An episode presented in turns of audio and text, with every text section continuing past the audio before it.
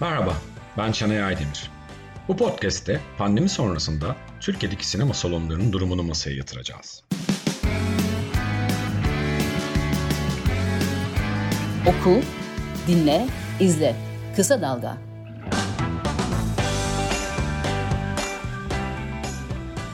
Pandemi, hali hazırda dijital platformların yükselişiyle zor durumdaki sinema salonlarını kelimenin gerçek anlamıyla krize soktu.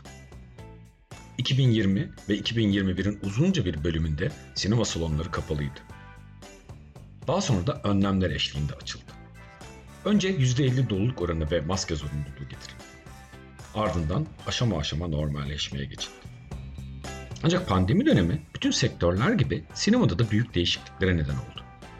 Pandemi öncesinde dijital platformların yükselişini gören ve kendince önlemler almaya çalışan sinema salonları için resim bambaşka artık.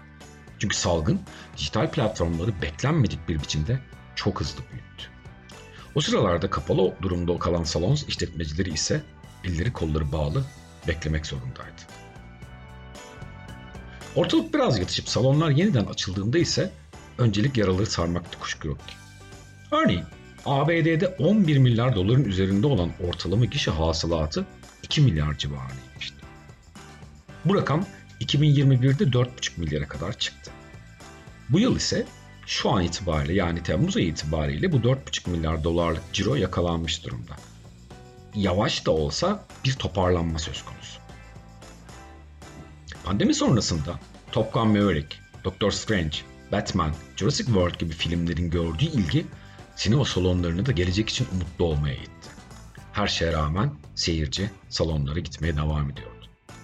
Türkiye'de dünya ile benzer bir durum yaşıyor açıkçası. Ama bir farkla. Bizim krizimiz 2019'da yani pandemi öncesinde başlamıştı. 2018 yılında 70 milyondan fazla bilet satılmıştı. Ancak bir yıl sonra 2019 sonuna geldiğimizde toplam bilet adedi 59 milyona düşmüştü. Daha da çarpıcı olanı bu 11 milyonluk kaybın tamamının yerli filmlerden olmasıydı. Yani Türk sineması 11 milyon seyirci kaybetmişti. Üstüne bir de pandemi eklenince salonlara seri film üreten büyük yapımcılar soluğu dijital platformların kapısında aldılar. Pandeminin izin verdiği ölçüde salonlar tekrar açıldığında ise kaçınılmaz olarak umut yerli yapımlara bağlanmıştı. Çünkü Türkiye yerli film izleyicisi yabancı film izleyicisinden fazla olan Avrupa'daki tek ülkeydi. Bu beklenti bir noktaya kadar da karşılandı denilebilir. Bergen, Kesişme İyi Ki Varsın Eren, Aslan Yurkuş Kayıp Elmaz ve Dilberay gibi yapımlar umut verdi. Ama Temmuz ayı itibariyle 110'a yakın yerli film vizyona girmiş durumda ve 25 milyon civarındaki seyircinin yarısından fazlası yerli yapımlara gitmiş. Burada da çarpıcı olan ise bu seyircinin 10 milyonunun yani yaklaşık 13,5 milyonluk seyircinin 10 milyonunun sadece 4 filme gitmiş olması. Bu 110 filmin çok büyük çoğunluğu batık durumda. Türkiye'de sektörün 70 milyonlu rakamları yeniden yakalaması ve üzerine çıkması hayli zaman alacak gibi görünüyor. En çok izlenen 10 filmin tamamının yerli yapımlardan oluştuğu yıllar geride kalmış gibi. Temmuz 2022 itibariyle sadece 3 yerli yapım top 10 listesinde kendisini yer bulabildi. Kat bir duyuru yapacağım. Obi-Wan Kenobi, Loki, Cruella, Mandalorian, Avengers ve tabii ki ben Recep İvedik gibi birçok yerli yabancı en beğenilen içerikle Disney Plus 14 Haziran'da Türkiye'de olacak. Bu gelişmelerin üzerine bir dijital platformların atağı geldi. Şahan Gökbakar Recep İvedik 7 için Disney Plus, Cem Yılmaz da 2 film için Netflix'le anlaştı. Yılmaz Erdoğan hala hazırda zaten dijitale çalışıyor. Bu isimler son 20 yılda seyirciyi salonlara çeken isimlerdi. Onların gidişinin salonlardaki tahribatı daha da artırıp artırmayacağı kafalarda soru işareti. Hem bu genel durumu hem de geleceği sektör temsilcileriyle masaya yatıralım dedik.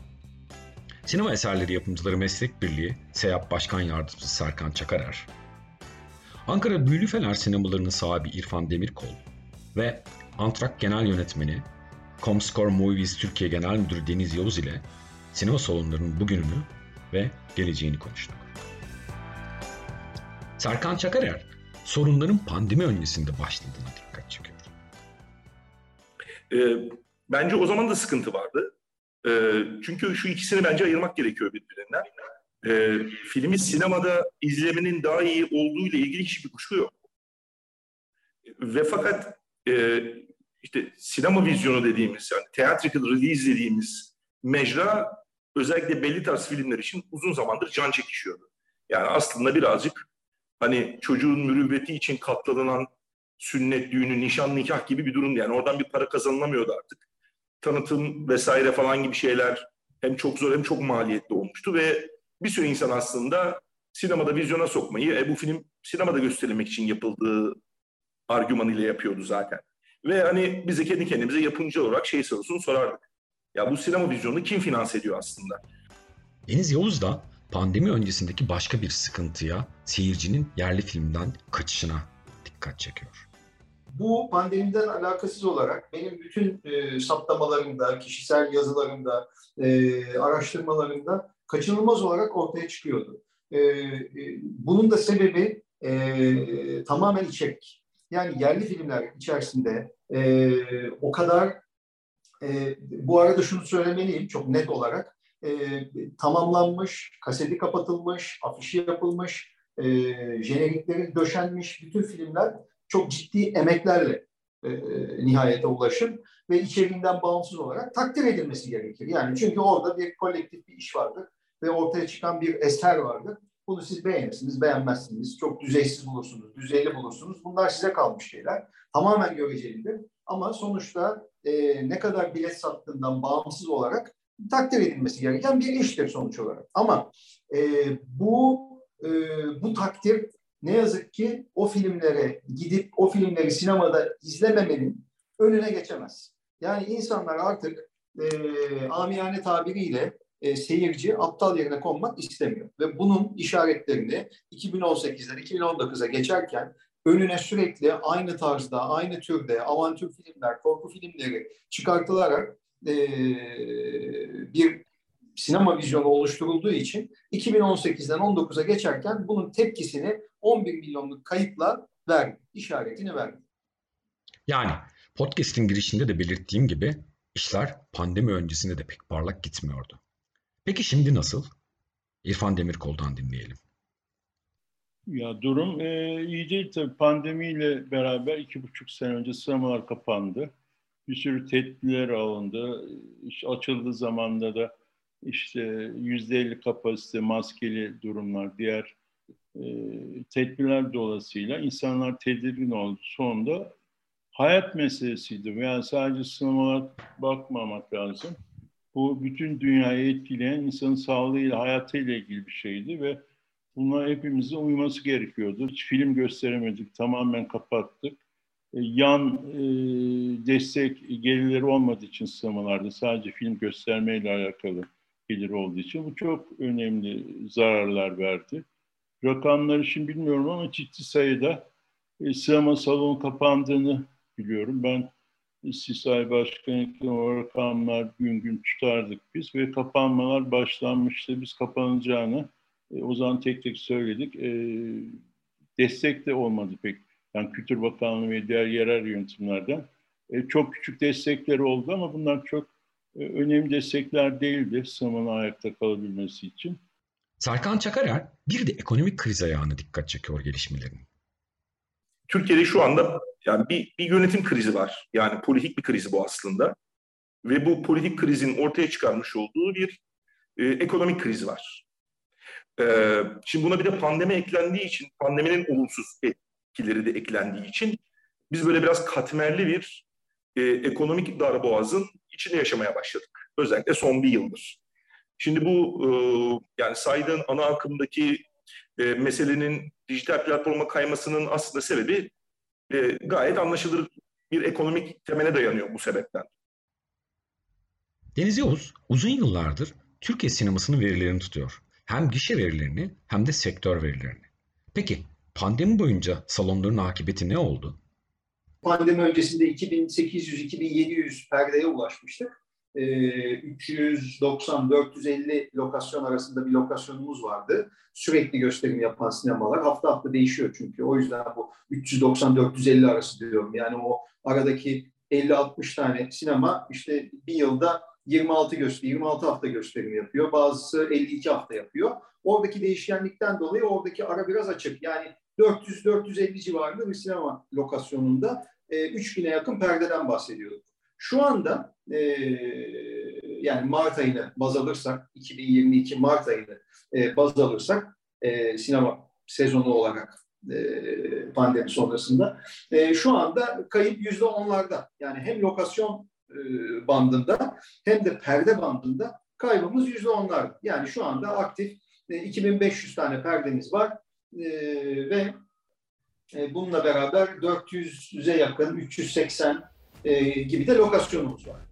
Boğadı Bey, ben Cumhuriyet Savcısı İlhan Gündoğan. Ülkemiz terör bandındaki yasa dışı bir teşkilatın önemli bir üyesi yakalandı ve üzerinden sizin kimlik bilgileriniz çıktı. Ama benim düğünüm vardı bugün. Başımız dertte.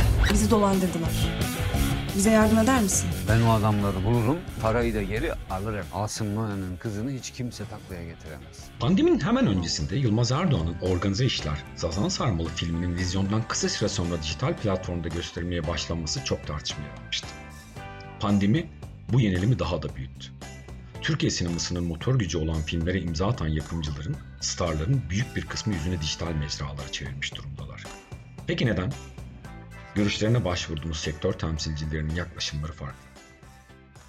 Biz yerli filmler sinema salonlarında bu noktaya geldik. Şu an varsa sinema salonları sayesinde var. Cem Yılmaz öyle, Yılmaz Erdoğan hep sinema salonunda seyirciyle buluşarak galalar yaparak, Anadolu'da gezerek o seyirciyi yakaladılar. Bir anda da pandemiyle birlikte dijital platformların yükselmesi, ilgi görmesi doğal bana göre. Çünkü hiç kimse sokağa çıkamadı.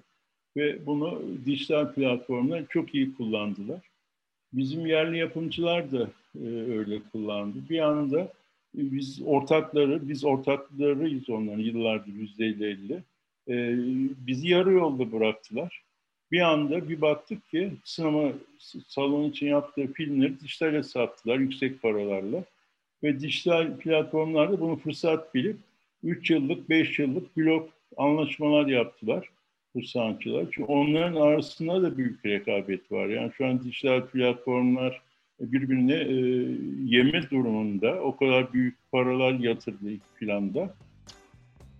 Serkan Çakarer ise sektördeki dönüşüme dikkat çekiyor.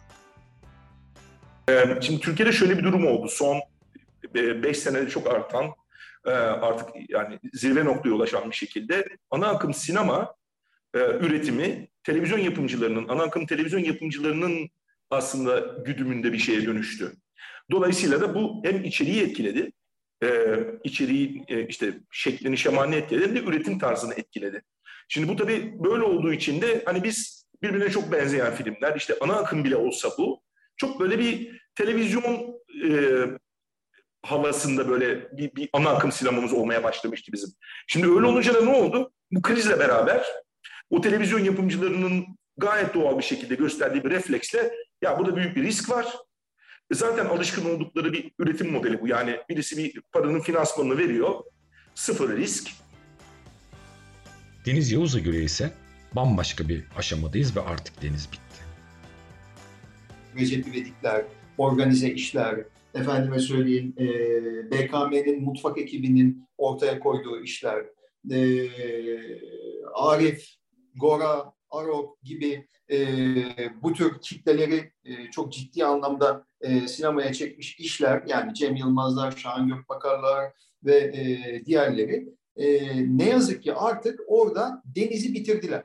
Yani tam deyim bu aklıma gelen. Deniz bitti. Yani artık orada bir gelir yok. Bunun da sebebi şu. Yeni nesil, yeni jenerasyon pandemiden sonra artık internet ortamlarında aynı içeriklere çok hızlı bir şekilde ve çeşitli, bol çeşitte ulaşabileceği içeriğe internetten ulaşabiliyor. Siz artık ona kalkıp da televizyonda ve internette bedava ve çok hızlı bir şekilde ulaşabileceği içeriği bir sinema filmi olarak bile verseniz bu hiçbir şekilde size ticari bir getiri sağlamıyor. Ya da daha öncekiler gibi, daha önce elde ettiğiniz ticari getiriler gibi bir satış sağlamıyor. İnsanlar ve özellikle yeni jenerasyon, yani sinemaya ilk defa giden, ilk defa tatbik eden, işte 20 yaşındaki insanlar, gençler, 15 yaşındaki gençler, bu insanlar artık sinemada yeni bir içerik izlemek istiyor. Peki, bundan sonra ne olacak? İrfan Demirkol bunun kararını yapımcıların vereceğini söylüyor. Yapımcılara bağlı. Şimdi siz yerli film yapmazsanız, tamamen dijitale verirseniz Amerikan filmleri hakim olacaktır. O dönemde de oldu. İşte Amerikan firmaları 88-89'da Türkiye'ye girdi. Warner Bros. UIP. Ondan önce Türk filmi yoktu. Biz o zaman şey yaparken Türk filmi bulamazdık programa koymak için. Yani resmen mumla Türk filmi arardık göstermek için. 85, 86, 87 çok sınırlıydı. Festivaller de öyleydi. Sonra Atıf Yılmaz filmleri, kadın filmleri falan çıktı. O zaman da bütün Amerikalılar geldi 90'larda, 91, 92'de. Bütün yeni ofislerini açtılar biliyorsunuz Türkiye'de. O zaman bir bolluk oldu. Herkes Amerikan filmi, belli filmler onlar. Her film çalışmadı. Bir sürü film getirdiler. Onu Anadolu'da iş yapmadı. Yani yılda 2-3 tane film büyük iş yapar. Bugün de öyle. Ama sonra işte Türk sineması yerli şeyler başladı işte. İstanbul kanatlarının altında. Vizyon TL gibi hem popüler büyük şeyler iddiadan sonra yaparak o seyirci tekrar sinemaya çekildi. Ama Amerikan sinemasında o dönemde sinema salonlarının yenilenmesi konusunda, çoğalması konusunda yararı olmuştur.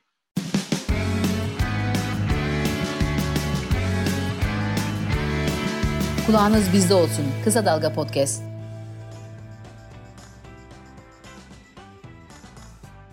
Deniz Yavuz, seri üretim yapan firmaların artık yeni nesil seyircinin ihtiyaçlarını karşılamaktan uzak olduğunu, bu yüzden de dijitali tercih ettiklerini düşünüyor. Özellikle de sinema kültürünün yerleşik olmadığı bir coğrafyada yeni bir jenerasyona biz filmlerimizi servis etmeyi kabul edip sinema alanında üretimler yapmaya çalışıyorsak, mutlaka ve mutlaka anlayışımızı, içeriğimizi sinemaya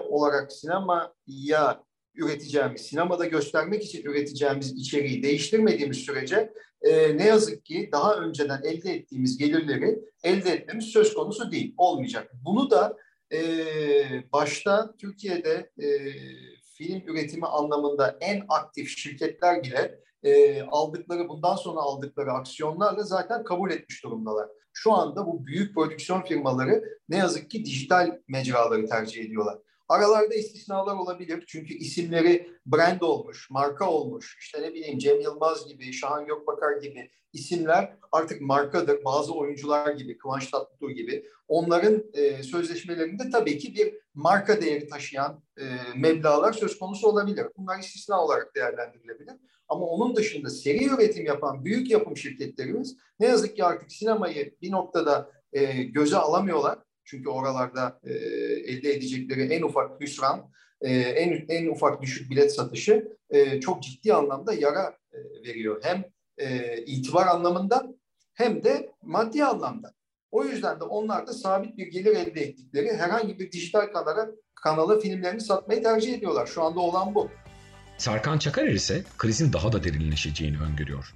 En azından bir süre daha. İşte bizim sinemamızdaki bütün seyircinin yarısı Türk filmi vesaire gibisinden bir argüman vardı ve o işte ilk 10'da neredeyse 8-9 tane filmin Türk filminden oluştuğu böyle bir dağılım oluyordu. Artık o filmden hiçbiri yapılmaya başlanmıyor. Ve bunun sebebi de bu belirsizlik. Ya biz bu filmleri yapacağız, nasıl finanse edeceğiz? Sinema salonlarına insanlar artık pandemi dolayısıyla gitmiyor. Bu filmleri kim izleyecek? Bir de burada zaten dijital platformlar var. Bunlar zaten bu filmleri almak istiyorlar, etmek istiyorlar. Bari biz onlara yapalım. Paramızı buradan alalım. Dolayısıyla baktığında ben şöyle bir şey görüyorum. Hani sinema salonlarının sayısının azalmaya başladığını görüyorum. Kapandığını, el değiştirdiğini görüyorum. Bunun sayısı artacaktır. Daha da artarak devam edecektir. Dolayısıyla o sinema salonu anlamında bir daralma göreceğiz biz. Bunun ne mertebede olacağını da önümüzdeki 2 yıl en az süredeki hem ekonomik krizin boyutu belirleyecek. Peki buradan bir çıkış mümkün mü? Mümkünse nasıl olacak?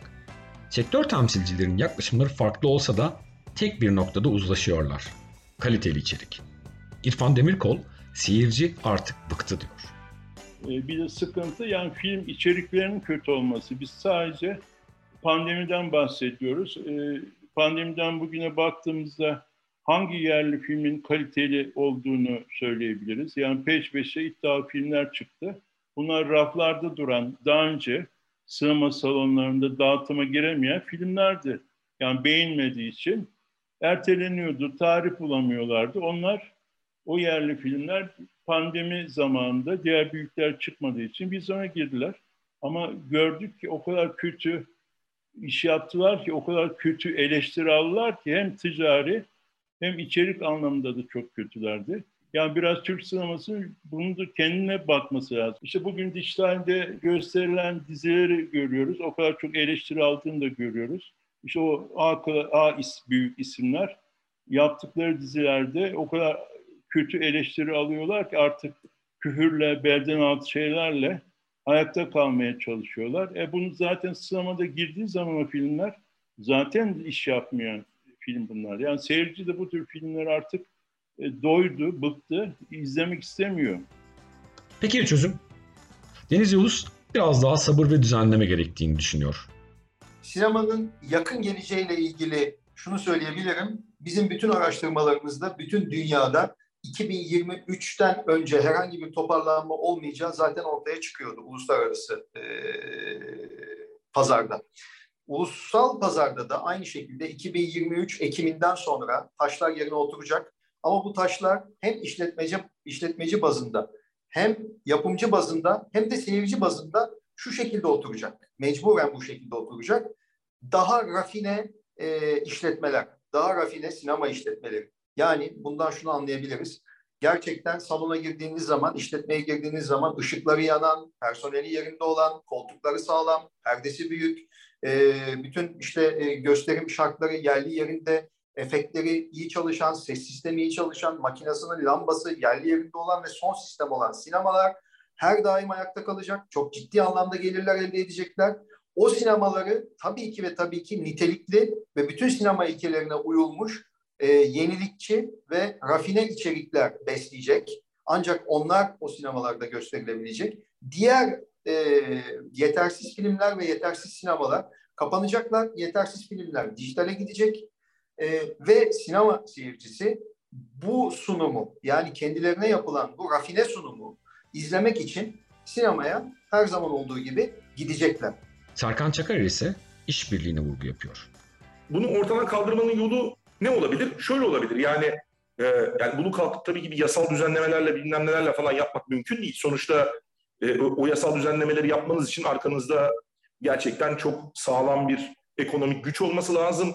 Çok sağlam bir bürokrasi olmanız lazım falan. Böyle kurumlar yok Türkiye'de. Yani pandemi zamanı piyasayı, sinema sektörü tamamen kaderine terk edildi. Yani şimdi pandeminin en böyle zirve olduğu noktada bile sektörle ilgili bir şey yapılamazken, hani şimdi sinema operasyonu için ne yapılabilir dediği zaman hiçbir şey yapılamaz o anlamda. Dolayısıyla ne olabilir? Yapımcılar, dağıtımcılar, sinema salonu sahipleri bir araya gelip bir takım gösterimlerle ilgili, film gösterimiyle ilgili bir takım hibrit modellere ya da yeni modellemelere deneyebilirler. Buna İrfan Demirkol da katılıyor. Yani salon sahibi olmalı, örgütlenmeli. Yapımcı olacak, dağıtımcı. Bu üçü ortak saç ayağı birlikte baş başa toplanacak, karar verecek. İş öyle olacak. Böyle ayrı ayrı, dağıtımcı ayrı, yapımcı ayrı davranırsa hiç kimse bu işten mutlu ayrılmayacak gibi gözüküyor. Demirkol yine de umutlu. Yani biraz Türkiye'nin içeriğini düzeltmesi lazım yerli yapımcıları. Ona filmine güvenmedikleri için de dijital platformu verdiler diye düşünüyorum ben. Yani filmine güvenen sinema salonuna gelir, gösterir filmini, seyirciyle baş başa kalır. Ama dijital şu an kendi aralarında rekabetten dolayı belli peşin para ödüyor. Avantajlı oluyor. Şimdilik orada idare ediyorlar ama bu birkaç sene sonra her şey normale girdiğinde bunun böyle olmayacağını ben biliyorum, görüyorum ya da. Deniz Yavuz da öyle. Siz ona içeriği ve sinema işletmesini rafine bir şekilde sunarsanız bu malın alıcısı her zaman olacaktır. Sinema salonları bir dönüşümün eşiğinde olsa da kaliteli içeriğin her zaman seyircinin ilgisine mazhar olacağını, filmleri perdede görmenin yerini hiçbir şeyin tutmayacağına olan inanç sürüyor. Salonlar önce televizyon, sonra video, ardından CD ile olan mücadelelerden başarıyla çıktı. Dijital platformlar sınavını da başarıyla geçecektir.